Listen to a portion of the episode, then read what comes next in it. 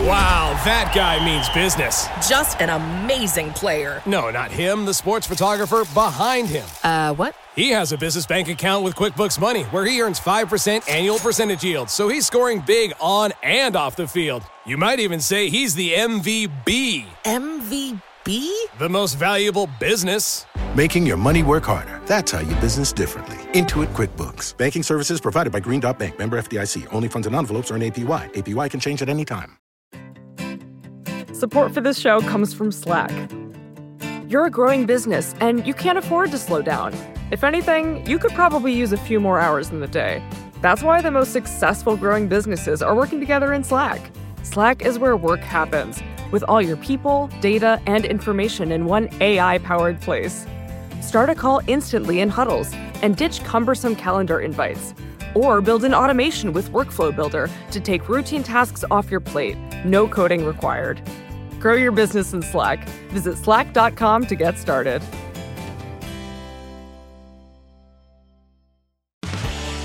This is Recode Media with Peter Kafka. That is me. I'm part of the Vox Media Podcast Network here in New York City, talking with Jill Abramson, former executive editor of the New York Times. Now she's got a great new book called Merchants of Truth The Business of News and the Fight for Facts. Welcome, Jill. Thank you. This is a great book. If you listen to this podcast, as you're doing right now, you will like this book because this is about technology, media, their collision, what that means for journalism. Um, you spend the book focused on four companies in particular New York Times, which you used to run, Washington Post, Vice, and BuzzFeed. Why did you pick those four companies to focus on? I picked those four because they were very much ascendant at the point I began researching the book and hanging out. This Uh, is four ish, five ish years ago. yeah, this is, you know, right at the end of 2014, beginning of 15. When you had time on your hands. I didn't actually. No? Yeah.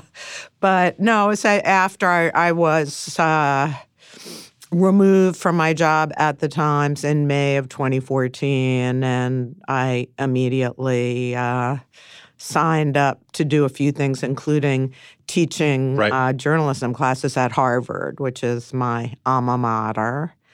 And so, but it isn't really a question of whether I had time on my hands, but at the point I was gone from the Times, I was left with this like just insatiable curiosity about the new digital news players. And, you know, Arthur Gregg Sulzberger had just written the innovation report. And, you know, my sense was that it dripped with a fair amount of envy for uh, both BuzzFeed and Vice, especially because of they were ahead of the times in an area called audience. This was an, this was an internal memo created by A.G. Sulzberger, who now is the publisher of the Times, explaining how the Times should do better in the new digital landscape and how to not get HuffPo'd by the HuffPo, et cetera. That's a great way to phrase that. Yeah.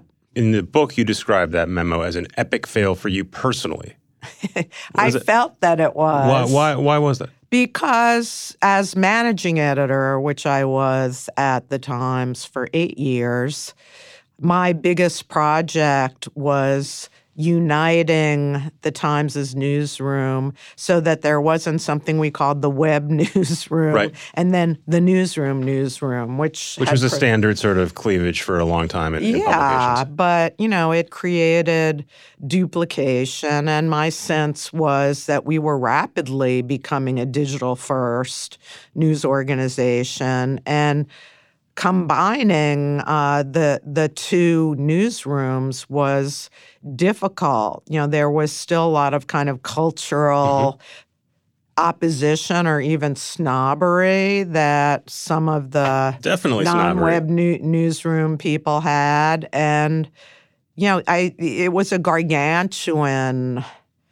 piece of work that i felt like wasn't recognized at all So you felt like you'd done all this work to bring the Times into the modern I era. thought I was the, I, you know, that was my signature. I was going to be the editor that brought the New York. you were the person who ran the Times who got digital and said, Yeah. "You don't get digital. Actually, we're way behind."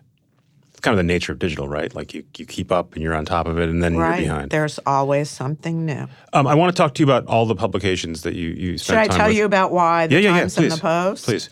I mean, the Times, because from the inside, you know, I had the best ringside seat ever to see how dislocating and exciting uh, going digital was. And during my tenure, the Times was in the deepest financial trouble it had been in in decades. And, you know, the adjustment was hard.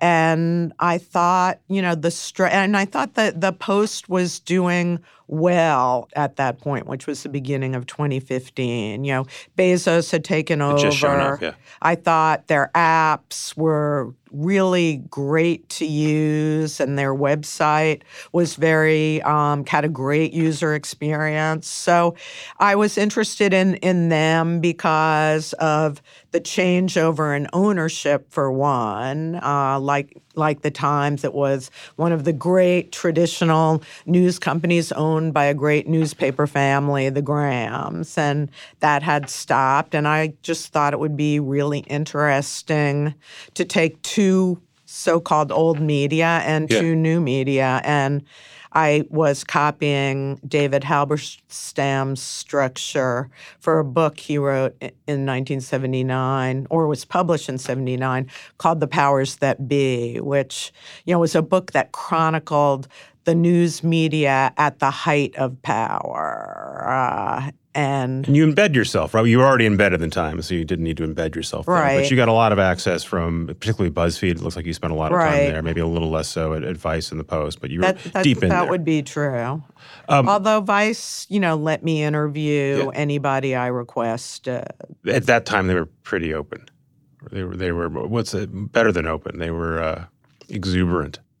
They were I- exuberant, yes. Uh, they had just started Viceland, the cable channel, and I was always scratching my head about that, as because in my book I'm really go deep on the business models that all of these places had, and I didn't really see where, you know, running programming on a, a cable channel that had been history too was going to really push Vice into a new sphere. It we, seemed, we asked them about it, and they basically said we're getting paid, right. and then and then some more bluster. And I think actually, not only has it not worked out, that that has been devastating because you can sort of spin a story talking about digital stuff for quite some time. But if you and someone like Jeff Bewkes or Rupert Murdoch might buy into it, but if you see a 0.0 for Viceland and you know what that means in Nielsen terms, it's, it's very hard to make that case. exactly.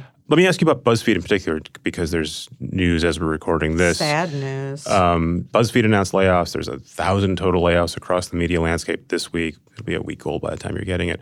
Today, in particular, uh, we had the first real cuts in BuzzFeed News. Uh, BuzzFeed News had been spared uh, downsizing right. in prior lo- cuts. lost their national security Yeah. team. So you're you're deep in BuzzFeed. You're watching them very closely for several years. Did you see these cuts coming? the glimmer of them certainly towards the end of my reporting because at that point jonah peretti the founder had moved to la and you know buzzfeed was operating what was to my eyes because i spent a week there a mini paramount pictures but for you know video and so they were making the cor- Acres of warehouses the- with, with the- film the- studios. Exactly. And these, you know, young stars, some of whom had been just web producers uh, for BuzzFeed, you know, being recognized on the street by young people. I mean, Eugene um, of Try Guys is like a rock Yeah. star to a, a you know a young cohort. So they had were already shifting sort of where their financial emphasis was and making, you know, you and I probably both hate all of the industry cliches, but they were making the pivot to video. yeah, well, they yeah they were going hard into video. The news so that operation was a had, yeah. glimmer that like old model that was so successful in the beginning maybe wasn't and then the news was hived off as a, a separate Right. thing. That was the way to sort of solve the tension between Ben Smith and Ze Frank, and we've talked, I think, Right. most of them at this point about that. And basically, the news operation um, was really big, um, cost a lot of money, won a lot of awards, did great, some great journalism, um, didn't make any money, lost money. Lost money for sure. But for a long time, Jonah Peretti said, "I like it.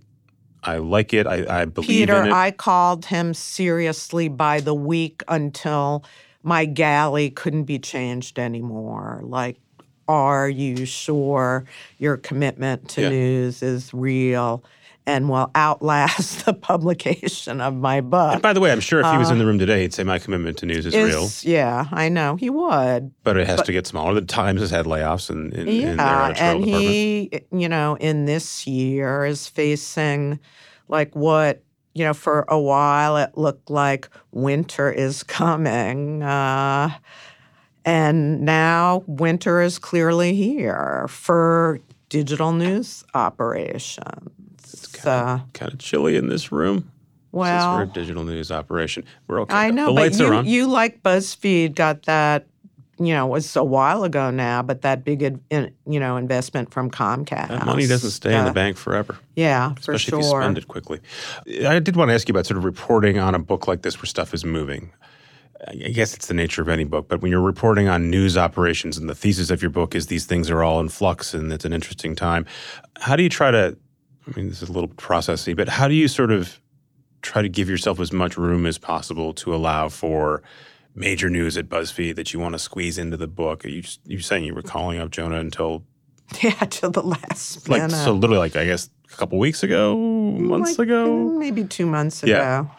So was, was is there a temptation to go? Oh man, I got to add a new chapter on this or that. Not chapters, but information, and uh, and I did. And then Uh, how do you balance that with going? I want this to be valuable to someone reading it five years from now or two years from now. I think you make it valuable and immutable by focusing on the core important things that will always be really interesting. And to me, that's always history and the story of people. You know, I, I don't want to brag on my book, but I think, you know, we're talking about BuzzFeed and, and Vice, you know, just the characters and the foundation stories of those two companies, and then their impact on the news. They both had a lot of impact. So I know a lot of their history. I report on this stuff. I know these guys. I've talked to them. They've been on the podcast, et cetera. There was still great stuff there that I hadn't seen before. It's, it's, Yeah, and they're they're- fascinating people. they're colorful characters and there's important stuff in the book and there's juicy stuff in the book. A lot of it's about Uh, you too. So I was not really that worried. I would say, in some ways, my biggest worry in terms of staying current with very important material was Facebook. Right. And I was reading the Facebook chapter again last night, and you've got stuff there that goes up through the summer, up through the past Cambridge Analytica. So But right, that all I had to go back and and add and felt, you know, the story of the power of the algorithm and Facebook becoming what I think is the world's biggest publisher. Yeah. That that wasn't enough. That like you had to include all of the, you know, I already was on to the Russian fake news sites, but these breaches of people, users' confidentiality and, you know, hiring a bare knuckles Oppo firm mm-hmm. to, you know, go up against Facebook critics. I mean, that all is really important. I was going to ask you to do armchair Times editor uh, later in the, but I'll ask you now. Uh, I think the Times has done mostly really great reporting on Facebook. Um, they've obviously turned the lens on them this year. Facebook, it's been reported, and I've talked to them. They're sort of confused about why this is happening. I have talked to them too. yeah. So it's, and and and you you you get that sense of confusion from them and defensiveness. I get, no, I wouldn't say confusion. I think that there are executives and people who work there who think the Times is out to get Yeah. them. That that's what I heard. So that's defensiveness. Do you think they're right that the Times is out to get them? I'm giving you a big fat softball here, but I want to hear you answer. it. Right. My answer is no, because, you know, I helped run a lot of big running stories about companies and countries and, you know, what what you do. It's just the old Watergate rule. When you got a great story, you stay on it and Put your teeth in, you keep going. And if you keep discovering fascinating and important information for, you know, your readers and audience to know, you've got to publish. So, you know, there have been a lot of stories and more stories about Facebook,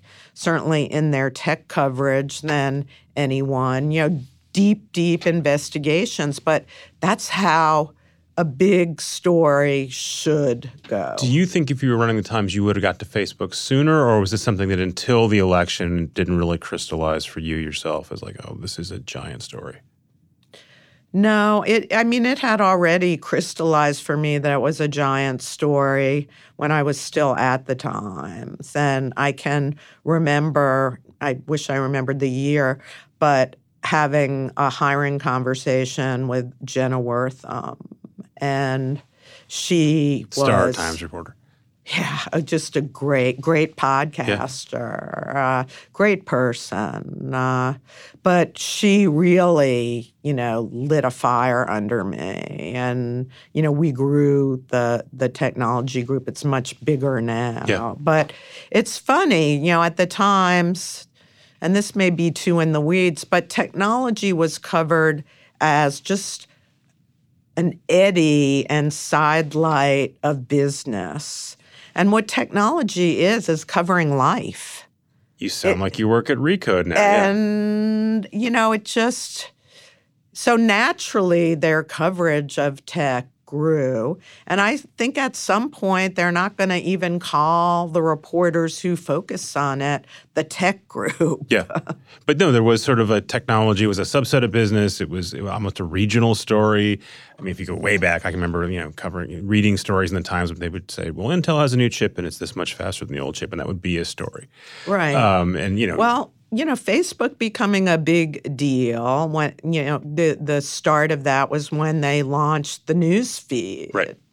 And that happened to be about the same time as the iPhone uh, went on sale. And for my book's narrative spine, that's really where it begins because it was also close to the financial crisis, which compounded all of the, you know, uh, endemic financial problems that newspapers were dealing media with. companies that were the- rickety now are mu- uh, Right, much much and- weaker. Now you've got a phone in your hand that can replace a lot of exactly, and to use them for. BuzzFeed was built on Facebook's back, and Vice.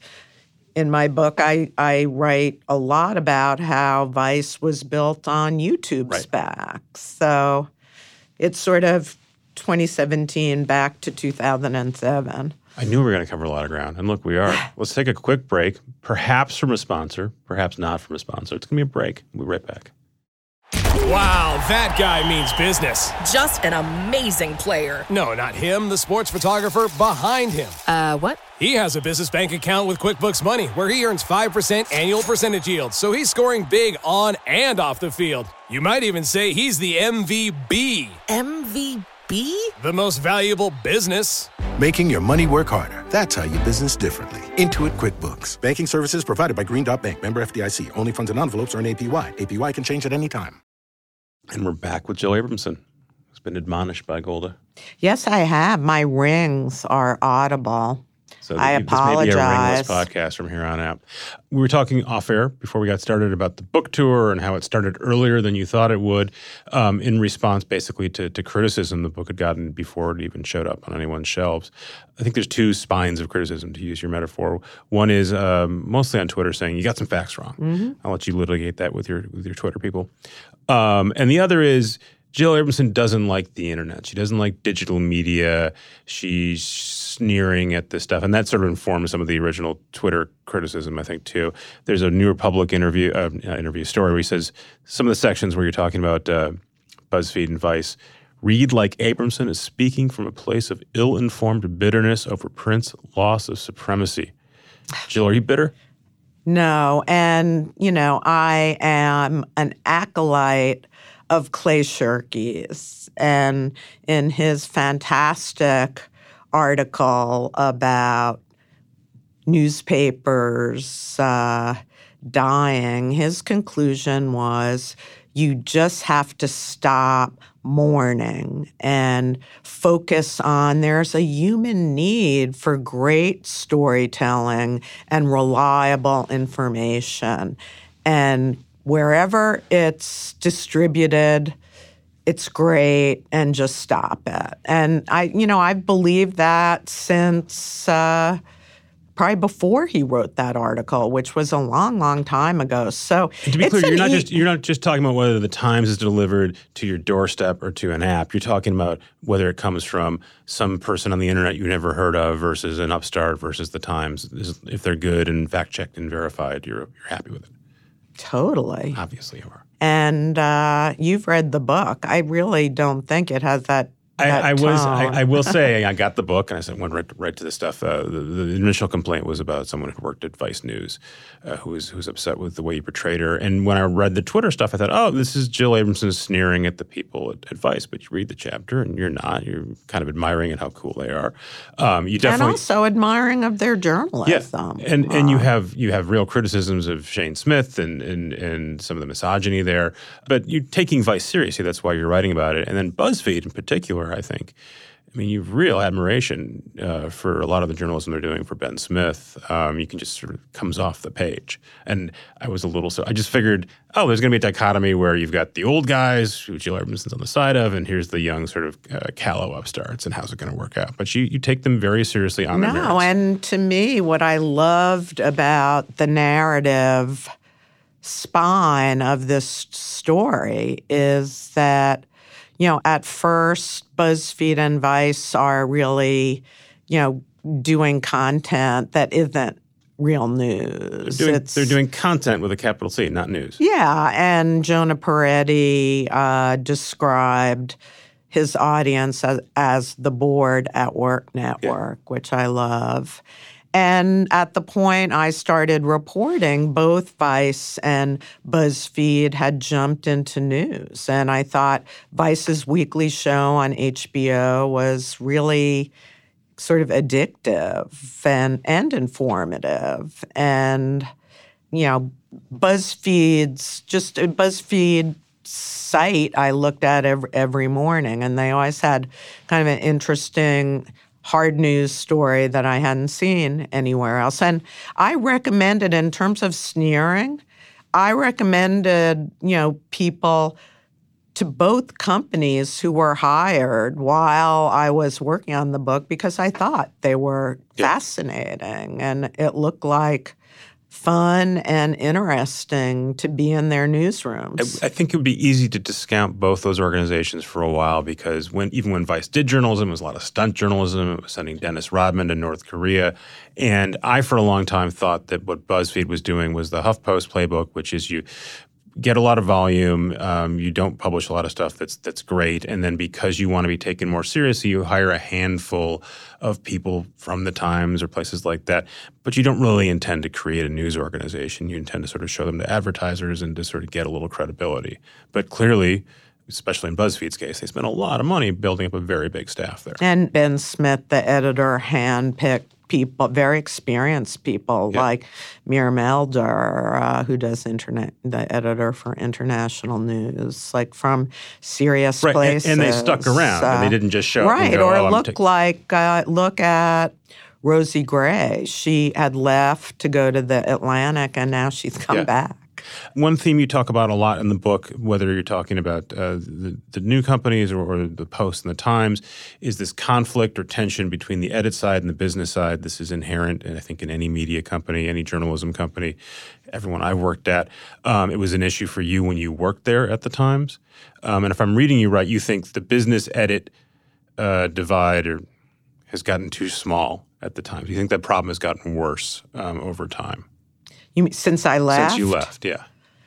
You know, it's it, it is hard for me to say. I mean, I am first of all like so happy that the Times is in such better financial health than it was when I was there. And that would be the argument, uh, right? Like every time something on the business side sort of encroaches on a traditional, it's like this is just help save the paper. I mean, Ke- Keller's, for Bill Keller was my predecessor as executive editor and a fantastic boss, a great journalist. But he used to always say it comes down to keeping the Baghdad bureau open. Right. Uh, and, you know, it's hard to say absolutely no when you get down to that. But, you know, the thing that worried me the most was that the journalists in the newsroom were seen by the CEO as being responsible for the development and creation of new products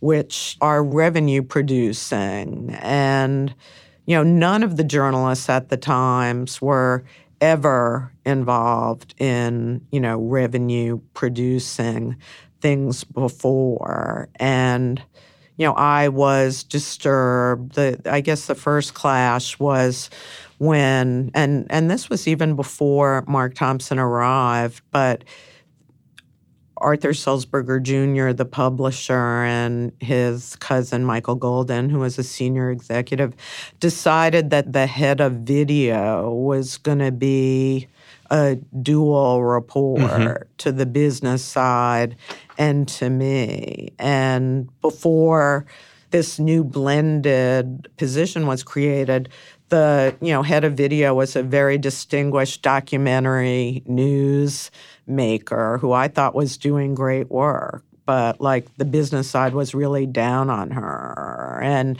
being very forceful about we need we need to make a big change. And you know that that was new. Them you know, I was spending three quarters of my time as executive editor in business meetings. And definitely senior executives on the business side were weighing in on personnel and other things that just had not happened during Bill Keller's period. And, you know, one of his predecessors, who I'm still close to, is Joe Lelyveld. And they just drilled into me that the independence of the newsroom was the most critical thing. So I was very you know, sensitive and on guard yeah. about this. And I write in the book, you know, maybe too much because it's not like there have been, you know, any even close to scandals. Right, there. and you point out they're doing this great aggressive Facebook reporting, and they're also through their brand studio creating news-like articles about Facebook. It's very clear but, which which is which. And we're very clear, as is the book, about why that is. It's because, you know, Facebook and other social platforms completely disaggregated the news. So, you know, you weren't going to the the Times. Oh no, I meant I meant, I meant they're creating ads for oh, Facebook oh, that run yeah, on the yeah, Times sorry. and saying, yeah. clear, look, clearly their their the revenue is not being affected by the aggressive reporting. The aggressive reporting isn't being affected by the fact that they sell ads. Yeah, and I mean that duality has existed, you know, since uh, Adolf Ochs's time.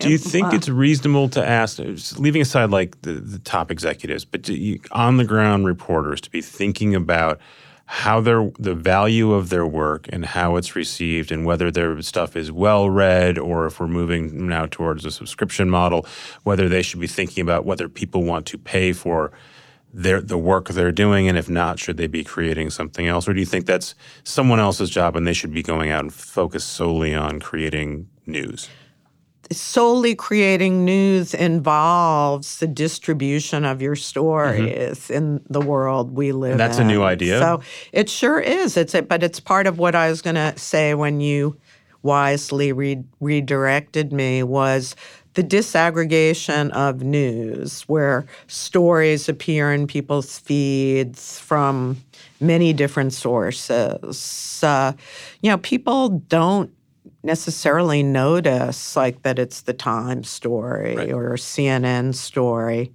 And so the journalists uh, start the Times has always had star journalists, uh, but they were always mainly of the New York Times. The New York Times was, and I in the book I have an anecdote where I tell Nate Silver's lawyer that he said to me, I represent the prettiest girl at the party. And I looked at him and I said in a very sarcastic voice, Oh, no, sir. The New York Times is always the prettiest Is girl. this is this But- when Nate was deciding whether or not he was going to say at the Times? Yeah. But my point is just, you know, journalists have become individual brands. Right. And that, that pendulum sort of swings back and forth. But in your book, you say the, the clear signal within the Times in 2018, 2019 is if you want to succeed, if you want to have job security, you do need to be a star reporter of some sort. And you do need to make sort of clicky, popular stuff.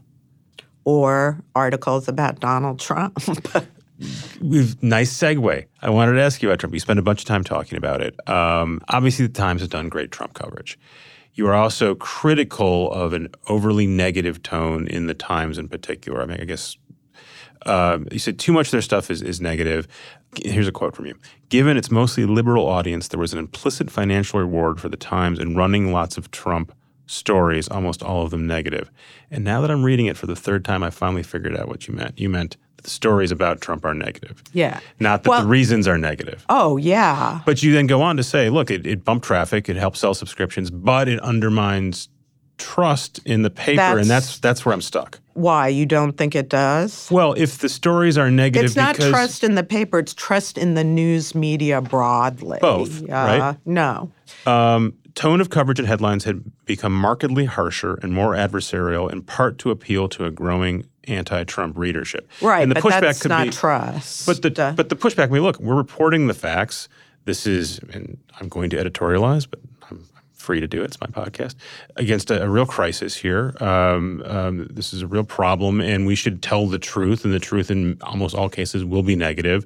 If people respond to that because they support us, great. If they respond to that because they hate Trump, less great because they'll go away over time. I'm just, Peter, not sure that the excerpt from the book that you read is criticism. I'm just, it's true. Trump has been a gold mine for television ratings and for newspapers. so that's all I'm that, saying. that There's is a- true, but did you and- go on to talk about this Pew study and, and people have a general distrust for the media? And, and the suggestion I get from reading the book is that if we tone that back a bit, that would help the media regain trust. And it seems like we're well beyond that now. No, I, I'm not talking about toning it down, but I am talking about maybe better modulation. Like often I'll open, let's say, the Washington Post app, and one of their apps, the Post Most, actually interchanges news stories and opinion as they aggregate. And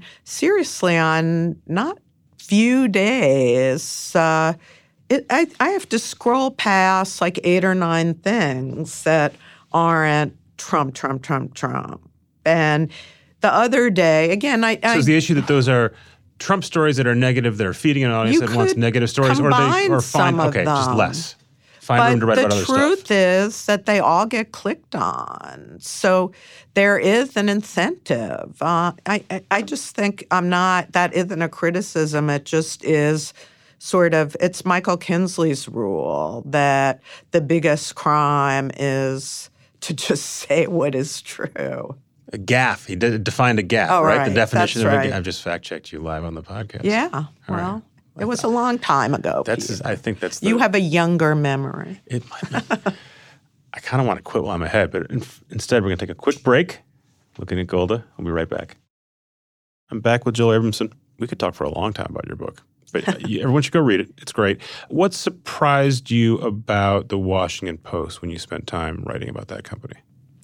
The thing that surprised me immediately when I started going there to interview journalists was that it seems so happy because you expected them to be complaining about Bezos and the new digital. No, not necessarily, but it was such a contrast. To, you know, I spent 22 years of my career in Washington in the Washington bureau of the Wall Street Journal, and then I was Washington bureau chief of the Times. And during all of that time, I mean, they were so reducing their staff and it was just depression city over there and you know people whose criticism i respect a lot like jim fallows were saying in what they wrote that the quality mm-hmm. of the newspaper was suffering and so it was, you know, Misery Alley. And then, you know, what I found on day one was Happy Valley.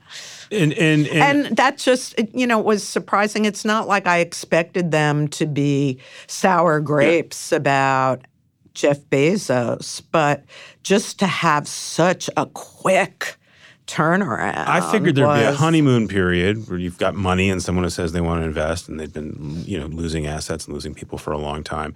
And then after a while, the billionaire, and in this case, the tech billionaire, would go, what am I doing here with this company? And actually, I don't want coverage of this. And or, or the other version would be, I'm a technologist. I'm going to fix the company with my own special software or management mandate.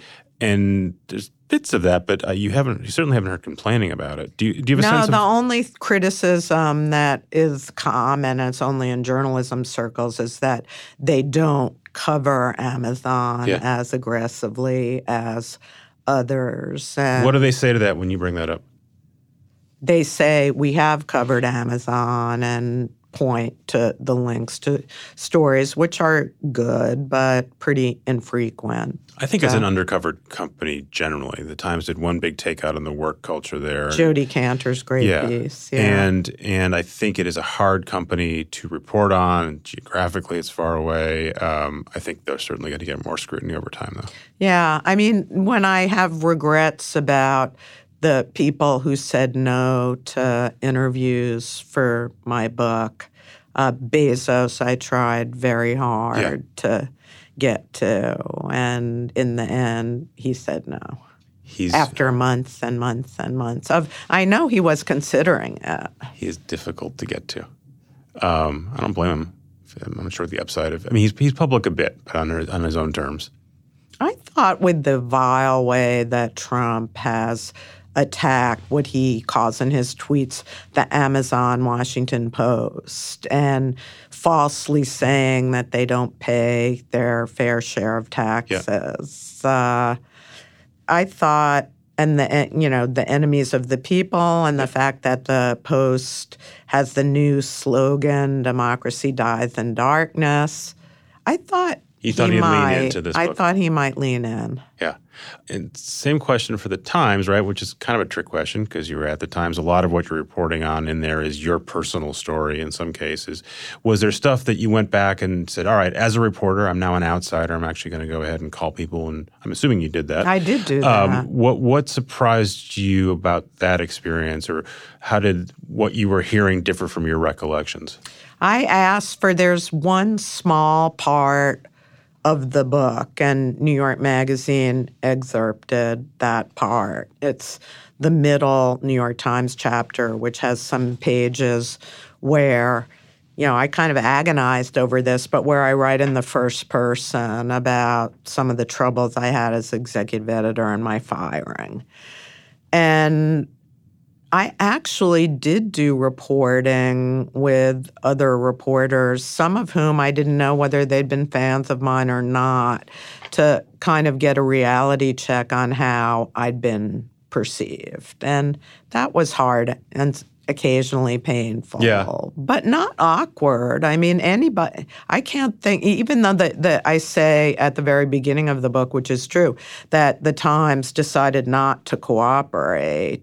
Uh, I talked to just about everybody I wanted. And you to. mentioned where you say, then this thing happened, and they then you've got an aside saying the Times said that it did not. Right. I go by the rule no surprises. And I, as an investigative reporter, I felt no one should read a story about them or that mentions them and be totally surprised. So Was there anything the where time, both um, the New York Times and Vice saw, you know, they knew almost everything and actually saw a draft of what I So, but there was nothing in your reporting. You said, "Well, obviously it happened this way," and someone said, "No, no, Jill, you have it all wrong," or you didn't realize this was happening off Well, stage, and and I, I, I don't want to make it too obvious who it was, but in fact checking something where I said not only it was one of these mer- merging of someone's job and that had been news and making it business and news. I said um, that this person was as unhappy as I was because like we met in my office right after and they they were like up, visibly upset to me but in talking to them you know more recently what they told me is they were not really that upset, but they knew how sensitive I was about this merging. And so it was sort of faux upsetness. All right, if you're a Times Kremlinologist, you can go back to that chapter and check it out.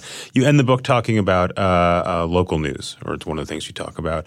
The problem with local news does not get covered enough. But I think anyone who looks at it and thinks about it seriously goes, "This is a real problem," and I don't have yet to hear of a good solution. Do you have a decent solution for the the, the what seem to be brutal economic realities of, of running a mid or not small one that paper? can scale. Not one that can scale. I mean, ProPublica, the Texas Tribune, MinnPost, and I spent a lot, quite a bit of time at MinnPost. I mean, they're wonderful digital news organizations, and there are some in California. There is one in Chicago, um, but We need a wealthy person basically when I was when I was managing editor of the Times, I was behind. Uh, I think it cost all of three hundred thousand dollars, but we were inserting. We were having Times reporters do local news in like four places where the local paper had been degraded and tried to do two like two pages inserted of local news to try to you know plug the hole. But the hole is too big. It can't be plugged. And the times to save money canceled uh, that program anyway. Maybe they saw it as too little and ineffective I mean, we had your successor, Dean Baquet, on stage at our conference a couple years ago. And I said, What's your solution? And he basically looked, looked like you and, and shrugged and turned to the rich people in the audience and said, I, I hope you guys can help out, essentially. Short of billionaires or sub billionaires buying their own papers. or great nonprofits uh, Um, it, it seems, I mean, uh, Vice and BuzzFeed are going to go through some sort of permutations, but they could certainly survive. Uh, the Times and the Post look very healthy. Journal's doing fine. I mean, are you looking at a future where five, ten years from now, like lots of papers just simply don't exist? Well, you know, if trends continue as they are, and I don't see why they aren't, I mean, we lost half of all journalism newspaper jobs, half in the past 15 years. I mean, that is incredible. And hundreds of local papers have closed. And, you know, in the book, you know, one of my my big points because I think the lowered trust in the news media, local news sources consistently rate as the most trusted because they're closest to their communities, they're known, and it is a real, real crisis Google that they're going away. We live, Peter. I mean, you're brilliant at covering this. Yes, we yes. live in the era of big where my worry is like you know, the Washington Post has already been acquired by Big. Right. But and I by the way, one of the reasons the Post was in trouble because it was uh, pursuing a local strategy. you know, look at, you know, Netflix and Apple Yeah. are jumping into news. It may be that we just have behemoth news companies where news is, you know, a relatively small part of the business. And that worries me. What What do you make of Google and Facebook each saying we're putting three hundred million dollars into news with a local emphasis and to push subscriptions? You just made a great face. I did. I'm, you know, skeptical because I don't really think they understand journalism. What they tell me when I say things like, "You guys should just be taxed. You should just have a tax that gets distributed." I know Like it's a never going to happen, like utility, um, and they go no, and, or or just make it a straight subsidy. Just go ahead and cut checks to all the local papers. And they say, "Listen, if they have failed business models, we can, we can't, you know, we're, we're going to help them learn how to run their businesses correctly." Um, But what they don't understand, even Vice and BuzzFeed, and certainly the New York Times and the Washington Post, I found in reporting my book, they have a sense of mission. And I'm not saying there's no sense of mission of doing important things to better society, you know, but I think they absolutely think, by the way, many of those folks at those companies are ideologues, um, and I think in a good way. Um, they just don't think their mission is to save journalism, which may be fair. Well, journalism is fundamental to saving democracy. The First Amendment is first for a reason. Can we leave on an up note? What's the most encouraging thing you found? The most surprising, encouraging thing you found in your reporting? That young people are now a lot more interested in news. They are. Uh, and that's crucial. That's something I worked on at the Times, like inculcating a new generation of subscribers. And I think that's going to turn out happy. I hope that's true. Jill, this is great. I was looking forward to this for some time, so thanks for doing it. Thank you for having me, Peter. And thanks for telling me I was brilliant. That was great. thanks to you guys for listening. You can also tell me I'm brilliant. Uh, you can leave a review saying I'm brilliant on Apple Podcast or wherever you listen to podcasts. You can follow me on Twitter at pkafka. As you know, Jill, do you enjoy the Twitter? Ah, I'm a lurker. Okay. Don't tweet at Jill then. Thanks to our sponsors. Thanks to Cadence 13 and Vox Media who bring those sponsors to you so you can listen to Recode Media for free.